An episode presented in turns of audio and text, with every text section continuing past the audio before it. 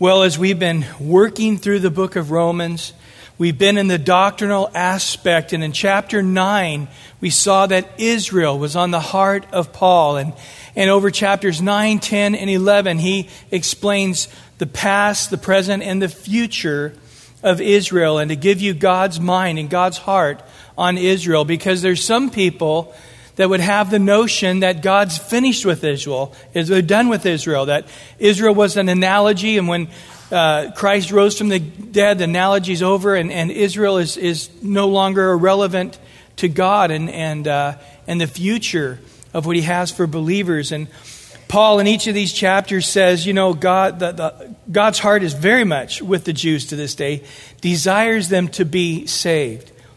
Of course, everyone is saved by individually receiving Christ. Nobody can be saved because of your family or your nationality. So if you're here today and you say, well, my, pre- my parents are Christians, so I guess I'm a Christian too. Nope, that doesn't make you a Christian. God only has children, no grandchildren.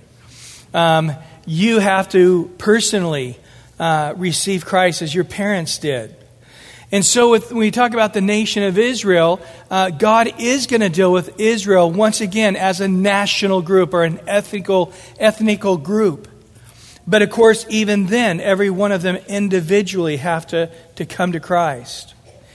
But uh, as we were looking at this, we, we saw that Paul began an analogy in chapter 11 how there's like this olive tree and the root system is Abraham, Isaac, and Jacob, and, and then the, the branches are Jewish branches and so forth. And, and those Jewish branches eventually produced the Messiah through the tribe of Judah, through the son of David, Jesus, according to the flesh.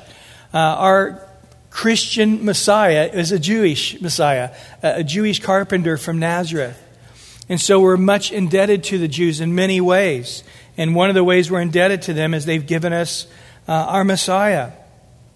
And it's interesting how people around the world want to sort of embrace Jesus without him being a Jew. They want to sort of ignore the Jewish aspect of him. And uh, the Bible doesn't ever do that. And so, what do you do? You, have got, as Paul's present time as it is to this day, uh, the majority of Israel are non believers. And, and, and the term that Paul uses here, all Israel all Israel at this point are non believers, except for a remnant of a handful of people that have individually received Christ as their Lord. So, what do we do with that? And this is what we've been discussing. And, and Paul last time said, Look, I'll tell you one thing you don't want to do with that, Christians, and that is to come to the conclusion that God doesn't want anything to do with Israel anymore.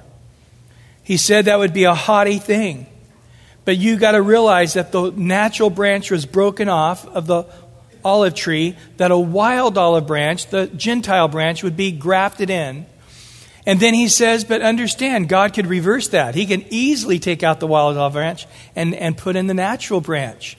And he goes on to tell us, as a matter of fact, that's exactly what's going to happen one day. In verse 25 is where we're picking up, but let's look at verse 23 again.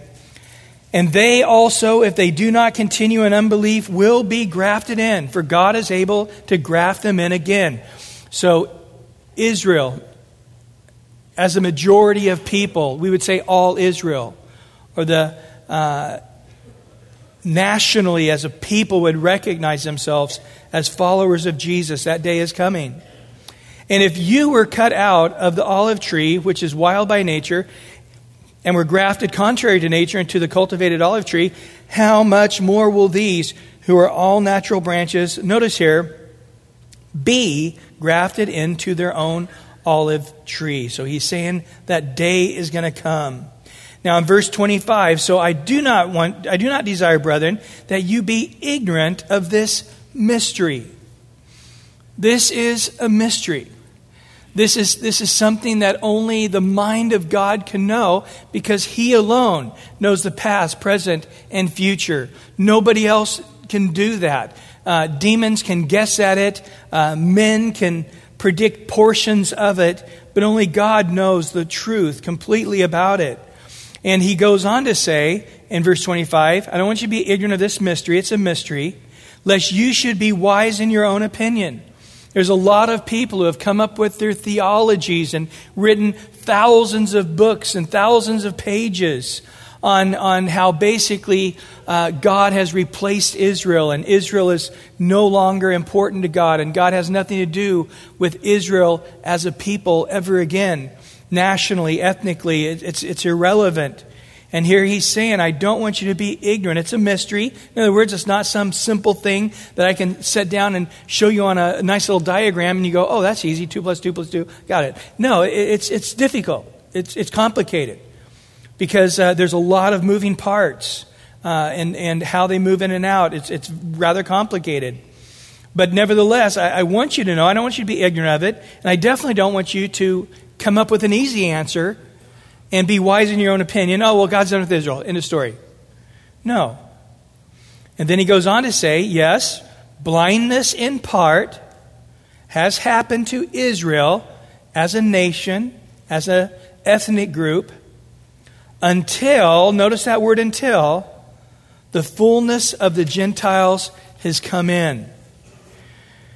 So, we saw last time, we're going to see it again today, that when the Jews, for the most part, except for a remnant, rejected their Jewish Messiah, the Lord said, Then you, as a national Israel, are counting yourself um, unworthy of this gospel.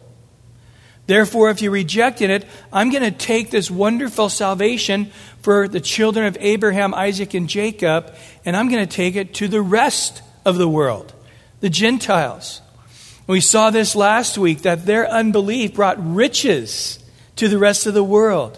Remember in Genesis 12, the God said to Abraham, I'm going to bless you, Abraham, and in and through you, I'm going to bless all the people groups, all the nations of the world. And this was a part of this mystery. You know, we, we thought we were thinking it was going to be directly, but it ended up being indirectly for a dispensation of time. And we are now in that dispensation time where the Jews are counting themselves unworthy of the gospel. Blindness has happened in part. There are many tens of thousands of completed Jews who do follow Jesus just like we follow Jesus. We have uh, Jews that come to our church. We have Arabs that come to our church. We have, uh, you know, every nationality just about comes to our church here. So, but so it, it's personally, it's not one ethnic group over another ethnic group. Um, it, it's every person individually has to receive Christ. However, the reason this is important is God chose one nation out of all nations, and that was Israel. And God, in essence, said, I'm going to show you my character my nature, who I am, who I'm not, what I like, what I don't like. And, and I'm going to, as I relate and work with them, you will come to know me. And so, all the promises that God gave to Abraham, Isaac, and Jacob, and to their descendants forever, we, we learn of the nature of God. And God is the same yesterday, today, and forever. So, how God deals with Israel is significant to all the world because it explains how he's going to deal with us as a church and as individuals within that church. And so we see here that this is a mystery. And, and when the Jews as a nationality rejected the Messiah, this blindness came upon the Jews, not all, because some have believed, but the door was opened to the Gentiles, and the light shined upon all the other nations. The blindness was taken away from us, and our eyes were open. And now, around the world, in many countries where it's illegal to be a Christian, people are imprisoned and persecuted for being Christians. But in the four corners of the world, there are people who know Jesus and are following Jesus. We're in this dispensation of time. And uh, during this time, for the majority of Jews, there's blindness upon them. They, they, they don't want to hear about Jesus. They, they hate the fact that us Christians are using their Jewish Bible. Um, you know, I, have I've been to Israel and, um, you know, had Jewish tour guides, and, and it just blows their mind that we're so excited about the things of their forefathers. And they, it just sort of gets, uh, gets under their nerves after a while. It's like, you know, because, you know, the Jews are like, oh, yeah, that's where Elijah called fire to heaven. Yeah, sure, you know, what else? Where's a good bar, you know? And here as Christians are going, really? Oh, let's sit there and meditate. Let's read through the Bible. Let's worship the Lord. And, and they're, they're, just, they're just like, why do you guys care what happened in our Bible, you know? And they, it's just, it's an amazing thing. The, the love, our, our love has provoked them to jealousy. But we were uh, talking one day, and I was on a, one of the trips, many trips I took, and um, Greg Opean, our missionary to Hungary for many years, and, and you know him well, but he was, uh, me and him were on the front seat there. I was running the tour group, and, and we were talking to the tour guide who had been there and fought 1948 battle, 1967 battle. He had been a guy, one of the main guys who had established Israel. And, uh, and elderly gentleman, and, and, and, and he was talking, and Greg said, Yeah, you know, I'm a Jew. And, and he, he looked at him going, How do you think you're a Jew? And he said, Well, my dad's a Jew. And he goes, That doesn't mean anything. He goes, What was your mom? He goes, Well, my mom's a Gentile. Then you're a Gentile. He goes, How's that? He goes, That's the rules of Israel. Your mother and grandmother both have to be Jewish. It doesn't matter about the dad at all. And so he said, If my mother and my grandmother were both not Jewish, then I'm not a Jew. Or if they both were Jewish, I'm a Jew. Correct. And he said, Well, who is King David's grandmother? It was Rahab, the harlot from Moab, or from Jericho. And he said, So was David then not a Jew? and this guy sat there, and I'd never seen anybody get so red. And the thing is, they carry guns, so.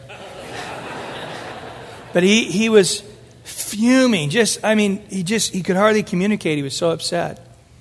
And he just said, Anybody who believes in Jesus as the Messiah is not a Jew.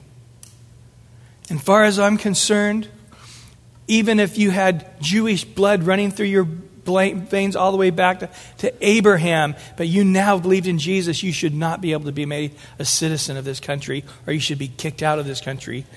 And that was just, that was like, wow, okay. And he had been doing trips for uh, Calvary Chapels for decades at that point. But yet, uh, you know, had no problem being a tour guide. But the, the fact when you really came down to it, he, he was angry with Jesus and angry at those who believed that Jesus was the Jewish Messiah. And it was amazing because he would go to stops and, and he would say, No, here's where Apostle Paul and blah, blah, blah. And, you know, and here's where he prayed to our holy Lord Jesus. You know, he would get all into it, but you know, there's just this blindness on there. But notice a very important term in verse 25.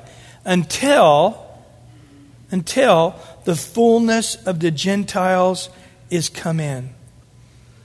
There is a point in time when the final Gentile who's going to get saved gets saved. Maybe today. There's a point right now where the harvest of Gentiles is coming in. And when that time of the harvest of the Gentiles that dispensation of time is done. When that is, we don't know. It's going to end this dispensation time of the Gentiles. And it's going to open the door for a new time where God focuses back upon the Jews. So, if you would, if you go through the Old Testament, God sort of has a singular focus, and that is upon Israel as a nation. And there's Gentiles that come into that. I mean, many Egyptians left Egypt and became a part of Israel, and other people like Rahab, we mentioned, and, and uh, Ruth, the Moabitess, and there's others that come into the, the, the story there. And then, but the most part, it's, it's following Israel. But then we come to the New Testament. And thereafter, Jesus raises from the dead, quickly the Jews reject the Messiah, and the focus leaves the Jews. And we study the rest of the New Testament, and the, the focus, for the most part, is all other people groups other than the Jews. The Jews are mentioned. I mean, they're, they're somewhat still mentioned around. I mean, it's not like they're ignored. But now the focus is on the Gentile world. That's where God's focus is. But when the time of the Gentiles is fulfilled, I believe it's going to be the rapture of the church. All believers on the earth will be raptured away, caught away to be with Christ. And it'll begin a seven year tribulation period known as Jacob's trouble. And the focus will stop being upon the Gentile world, and the focus will go back unto Israel. In Ephesians chapter 3, verse 3, Paul says there, How that by revelation he made known to me the mystery, as I have briefly written already, by which you read, you may understand my knowledge in the mystery of Christ, which at other ages was not made known to the sons of men, as it has now been revealed to the Spirit and his holy apostles and prophets. That is, that the Gentiles should be fellow heirs of the same body, partakers of his promise in Christ through the gospel.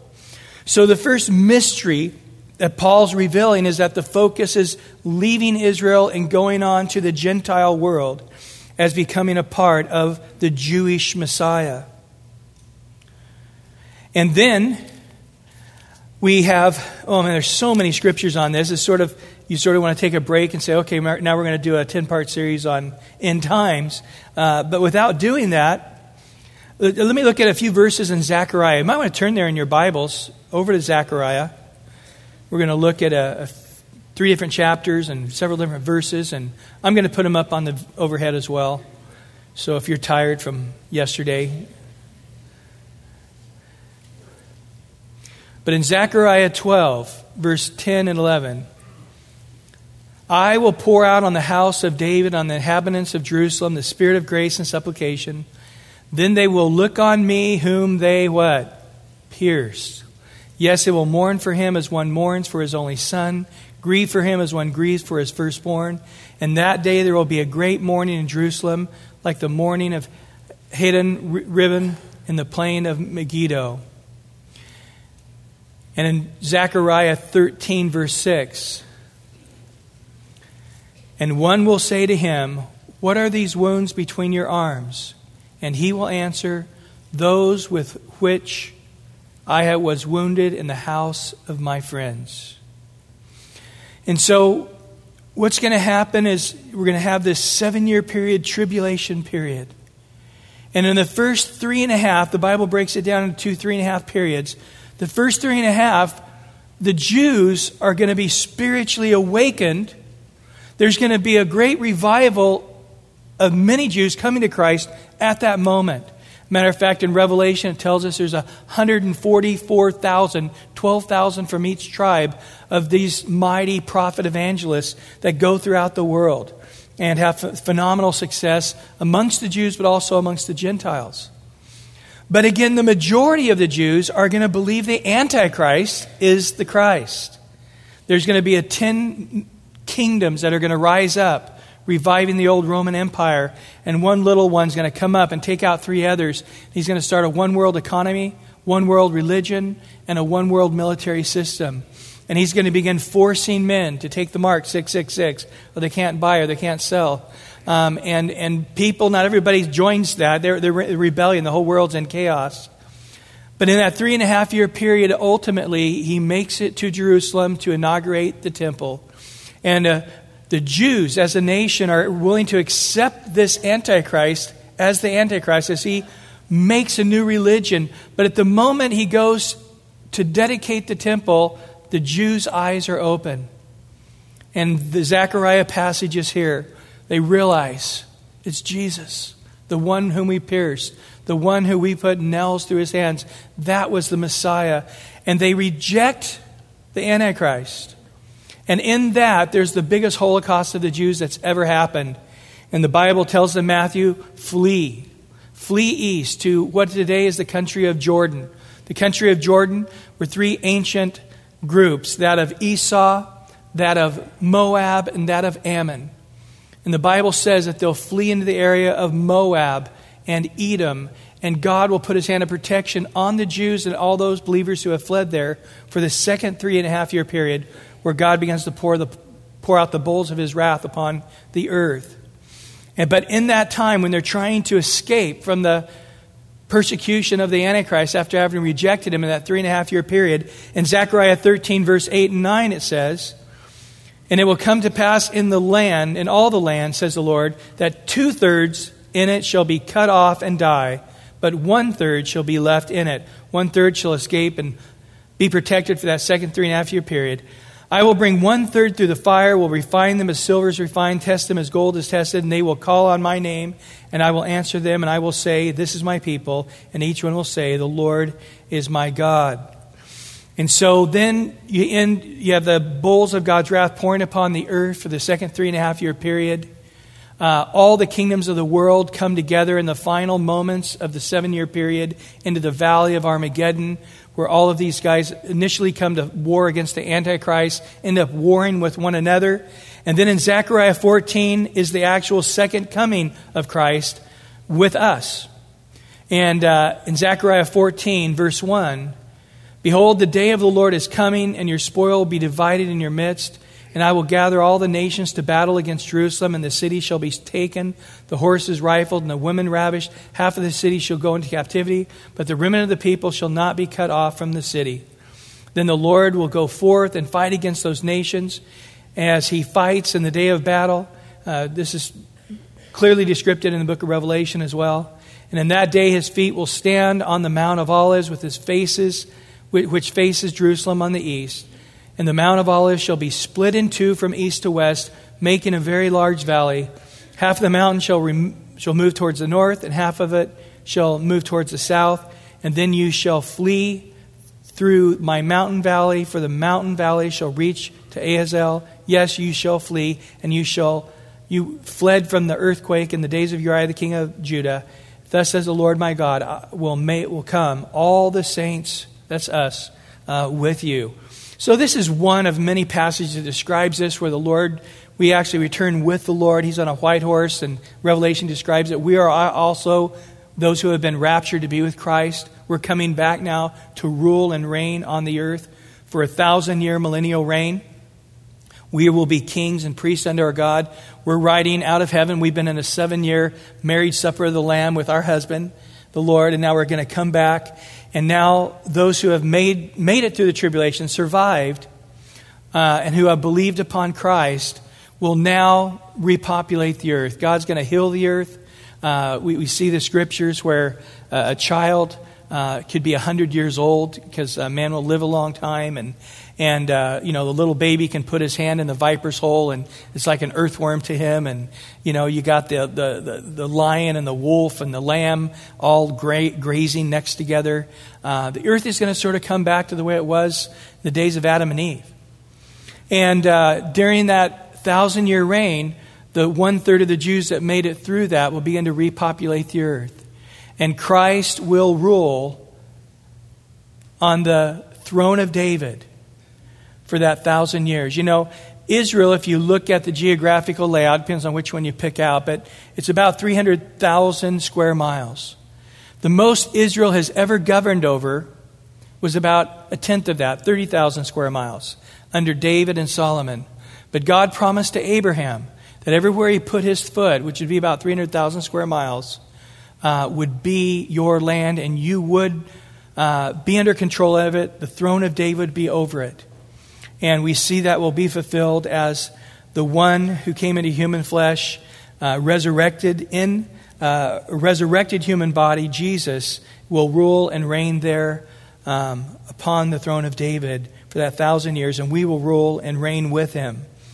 Now, you say, man, that you know, I read a few verses there, Brian. There's so many verses on this. Like I said, it's, it's tempting to say, well, let's just stop right here and, and do a 10 week study. We will have a prophecy update here in just a few weeks, and uh, we'll be getting back to prophetic scriptures. And of course, you can go online, and all my teachings uh, are on there, as well as other Calvary pastors, uh, if you want to go through the book of Revelation and, and get this in much more detail.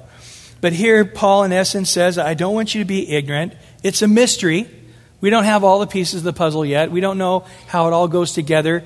These are the raw facts for sure that are out there that are immovable. Well, when's the rapture going to come exactly? We don't know. You know, now how's that going to work in the three and a half? We, we don't know. I mean, this is what the Bible gives us, but again, uh, exactly how it's going to happen, there's still a mystery to it. There's still elements that we don't know. But the point is, is that the blindness that has happened to Israel in part is not going to always be that way.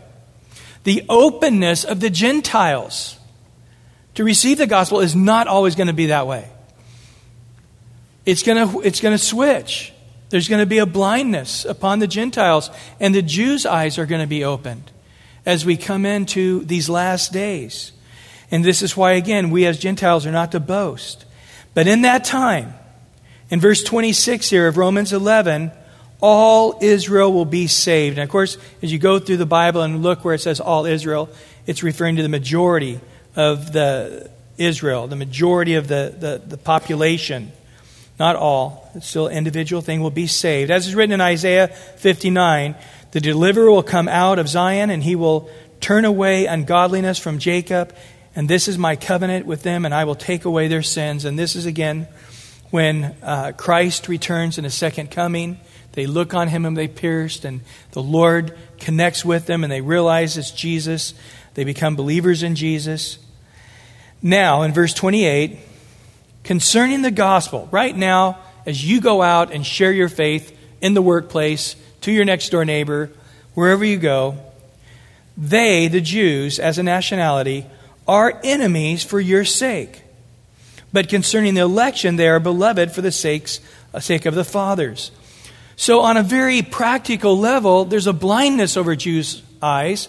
And so there's a, there's a, there's a reaction with them. There's sort of a retaliation of them not appreciating you sharing their Bible with them and telling them that their Jewish Messiah has come and they missed him. That there's not a, there's not a real friendly uh, openness going, wow, yeah, please explain my Bible to me.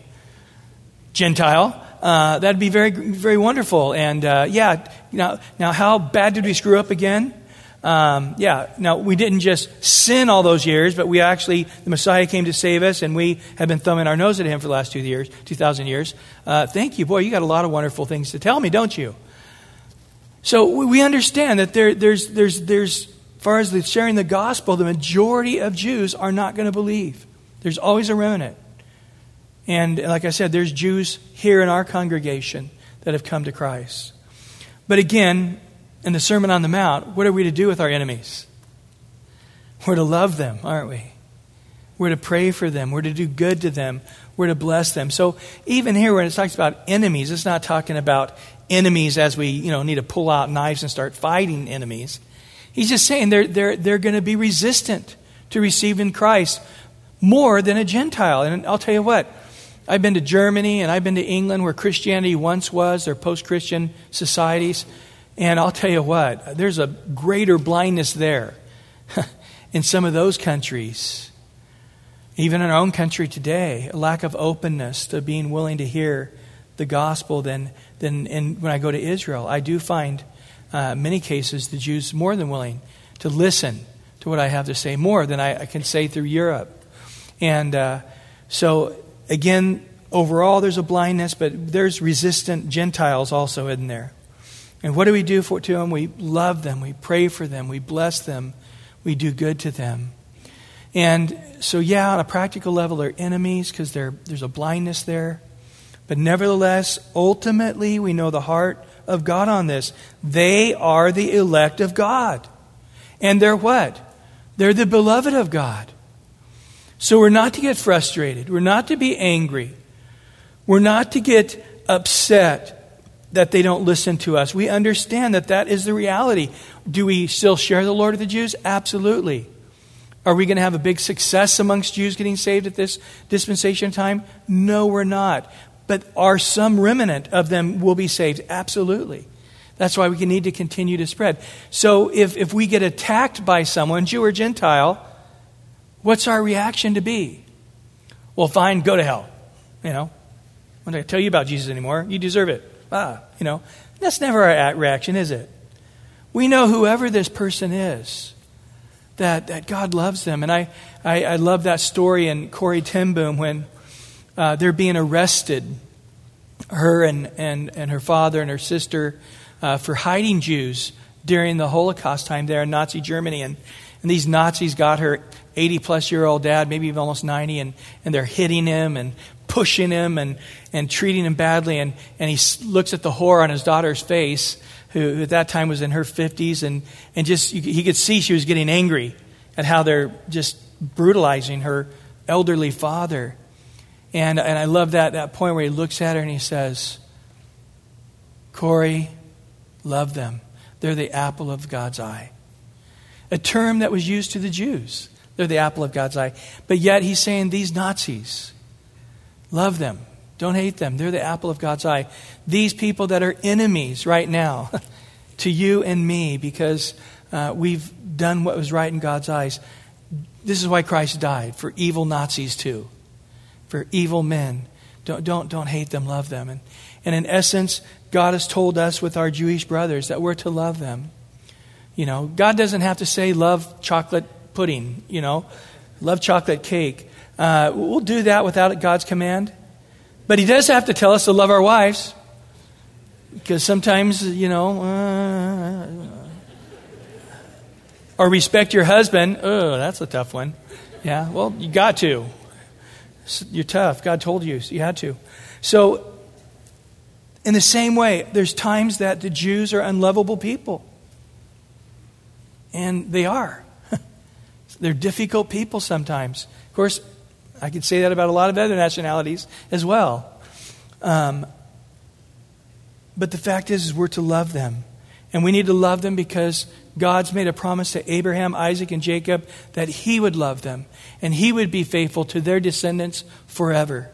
And so God is not giving up on them. And notice in verse 29 the gifts and the calling of God are what? Irrevocable, without regret. So he gave them the law, he's given them the prophets, he's given them himself, the Messiah. God has gifted them and blessed them with so many things. And through the Jews to this day, there, there's, it's, it's a massive amount of Jews that are Nobel Prize winners, uh, scientists that have invented so many various things and cures. I mean, the, the Jews, as a population of people, even though they're a very small group of people numerically, yet there's clearly an amazing amount of the wealth of the world they hold, uh, a tremendous amount of amount of patents that are held, cures. Some of the leading scientists uh, throughout the last several hundreds of years, you'll find continually are the Jews. God's hands on them, and, and, and they're gifted, and those gifts that God's blessing them with, He's not taking away, nor the calling. He called them His children, and He will call them, continue to call them unto Himself until their eyes are opened again now, again, how does that reflect on us? God's the same yesterday, today, and forever. God is, is calling us. And maybe you're here today and you're not walking in obedience. Maybe you did for a time, but you got tripped up. The cares of this life, the deceitfulness of riches, the desire for other things came in and tripped you up. And you're going, man, I'm just fruitless. I'm, I'm addicted. I'm whatever it is. You know what? God's saying the same thing to you. All the gifts I gave to you, the gift of my Son, the gift that whoever believes upon me will have everlasting life, it's still there. I'm still knocking at the door of your heart right now. Come unto me. I have no regret to, to receive you back unto myself. And in essence, God is just saying, I'm, I'm a pillar, I'm a rock, I'm not going anywhere.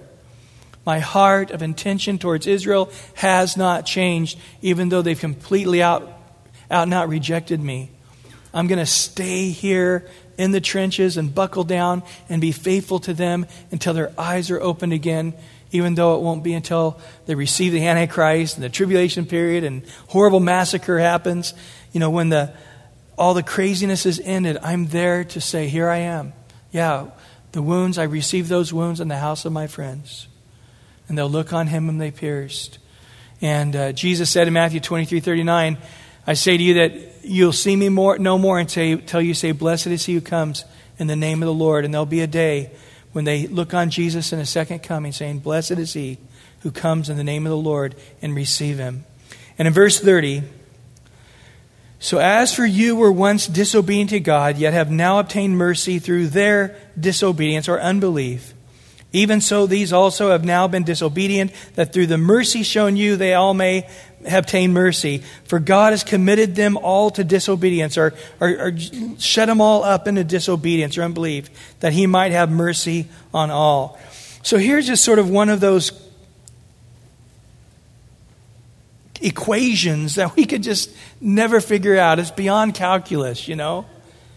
Where God it was saw that the Jews and their stubbornness, as they had throughout history, when they when the, the great gift of Jesus would come, that them in their own self righteousness, wanting to find a, a, a righteousness through the law, would reject the, the righteousness comes by grace, and they would reject him. But he had already made a plan to say their rejection is going to be an openness for the rest of the world coming to the Messiah.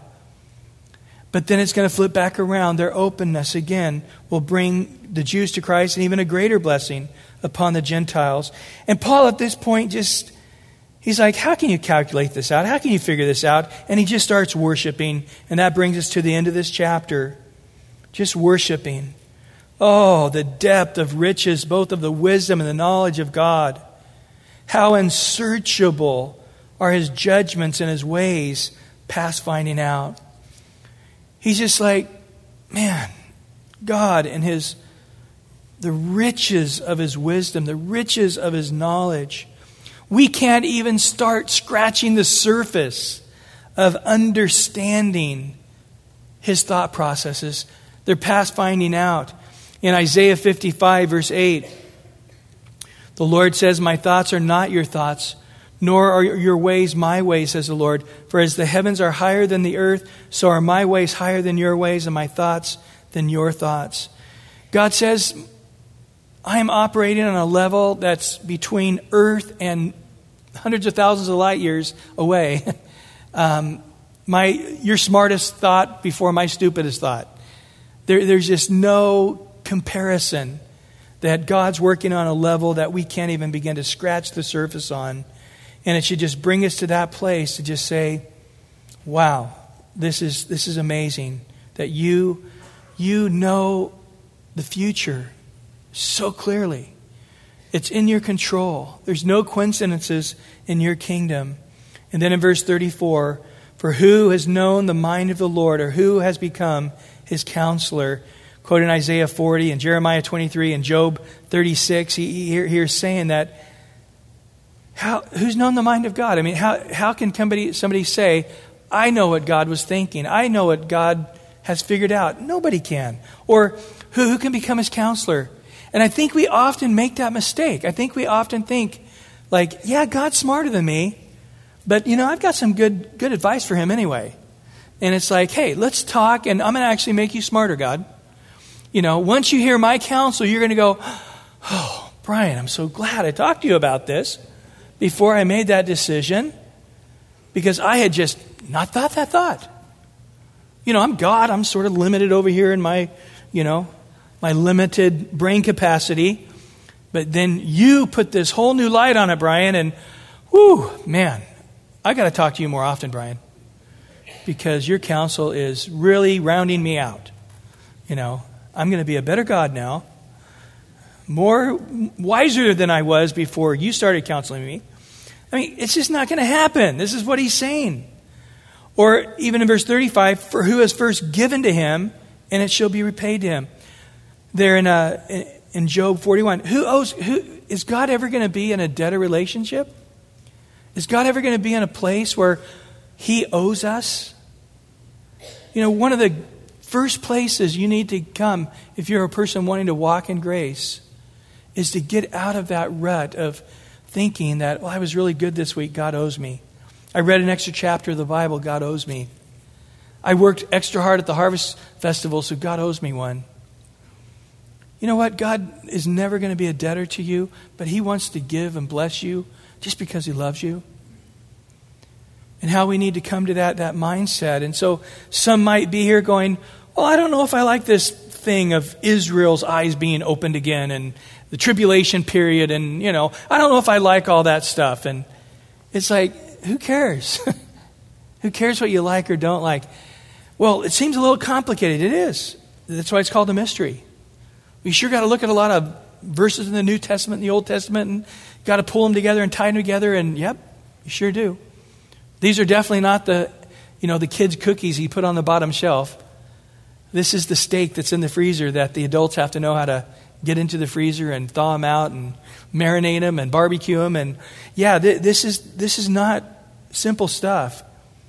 But again, we're not in a position where God owes to change the course of history to make it to our liking, or He owes it to make it less complicated for us to understand. That God can, can be God, and He's proud of being God, and He's not going to be lesser or different to make you happy. And here He says it finally in verse 36 For of Him, and through Him, and to Him are all things, to whom be glory forever. Amen. So Paul just ends, and we see in Revelation the, all the saints and all the angels singing a very similar song. Unto him be honor and glory and power, for by him and through him and to him are all things. Ultimately, all things are being drawn unto Jesus. And uh, either today you're at that place. You're just being drawn unto Jesus. And you're saying, Yes, Lord, I'm going to love what you love to the degree you love it. I'm going to hate what you hate to the degree you hate it. And Lord, I'm just here to just melt at your feet. I mean, there's so many issues in the Bible that our little puny brains just sort of come to the end, you know? Little sparks start flying and smoke starts coming out our ears, and we realize you have to have the mind of God to fully conceive it or understand it. And at that point, you, you either just say, well, unless I can understand it all perfectly, forget it. Well, if you understood it all perfectly, you would be God. And you're not. So it's ridiculous for you to think you're equal to God in intellect. But there comes that place like Paul just saying, I know, I know God's heart. God's going to reestablish Israel. He's not going to finish with, he's not done with them. He's going to end with all Israel being saved and all nationally Israel coming to him and all worshiping him as Lord and King and Jesus ruling and reigning for a thousand years from Jerusalem and all of us as kings and priests in our God. And the world's going to be repopulated in a thousand year millennial reign. And, and, and there we're going to see what Christ saw, we saw way back at the beginning promise to Abraham, Isaac, and Jacob being fulfilled in the Messiah on this earth. It's going to come to pass. At the end of the thousand year millennial reign, the Bible says Satan will be released. And all these people that have populated the earth will have a chance to be tempted to either side with Jesus after being with him. For many people, a thousand, a thousand years. For some, maybe 800 years or 500 years. But all the earth is listening to Jesus' teaching, is with all those who are in power and control. All of them are in their brand new righteous bodies, us who can't be tempted, who are kings and priests unto our God to all the people, perfect leaders around the world. And you know what the Bible tells us? That after being with Jesus on a perfect earth, that there'll be a percentage of people that rebel against Christ towards Satan. Satan's going to show up. I don't know what he's going to say. It's like, Aren't you sick of this perfect planet and Jesus telling you what to do all the time? I don't know what he's going to say, but people are going to say, Right on, devil. I'm with you, man. It's sort of the final period of mankind before everything's melted with a fervent heat of just showing how wicked man's heart is. But more than that, how amazing it is, how a miracle it is that we're saved. Because we are those rebellious, evil people that we are just so submitted to Christ. And then after that final battle there, all those who have believed will get their brand new bodies. Everything's going to melt with a fervent heat. There's going to be a new heavens and a new earth where we shall live with Christ forever and ever and ever. Interesting, interesting mystery.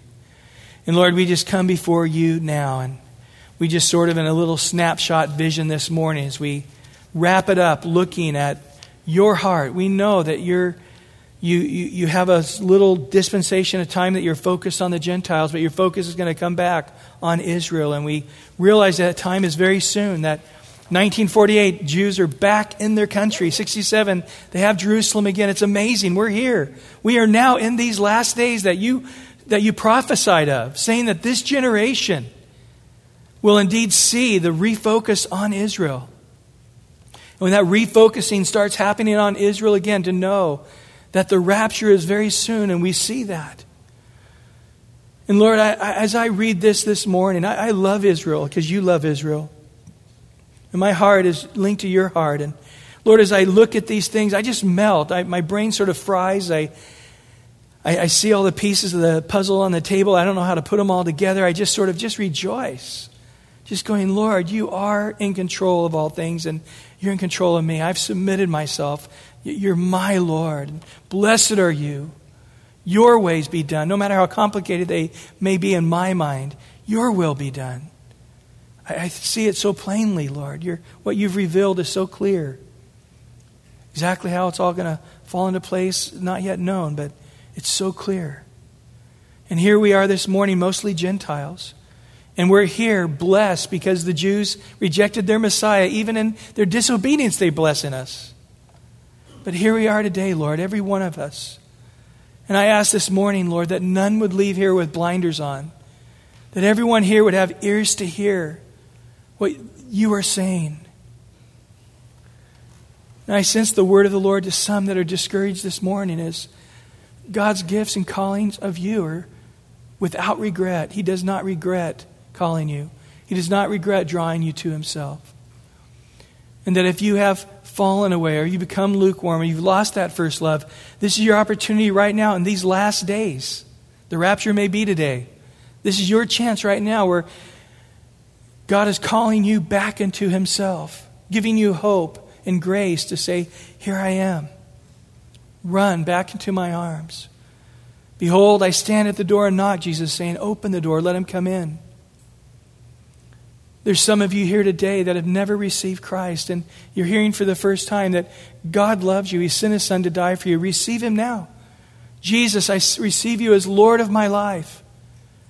Take care of my sin. Cleanse me. Forgive me. Heal me. I submit myself to you. And Lord, we thank you again that every one of us would leave here washed in your word. For some of us, this is just some really neat pieces of the puzzle clear in our mind. For some, it's the first time we've opened this puzzle box before, and it's sort of puzzling. But to all of us, Lord, you, you've washed us in your word. You've increased our faith through your word. And our eyes are fixed upon you, Jesus. And we do pray for the peace of Israel. We pray for the peace of Jerusalem. We pray, Lord, that you would bless, Lord, uh, them and all their neighbors around them, Lord, to, to, to bring salvation of Christ to them. And we lay our lives at your feet this morning, completely submitted, melted before you. Your kingdom come, your will be done in our hearts and our minds and our lives this day. In Jesus' precious name. Amen. Amen. Amen. Amen. Come back tonight for the concert and some more in the Word. Praise the Lord. Thank you, God. God bless you. Have a great day in the Lord.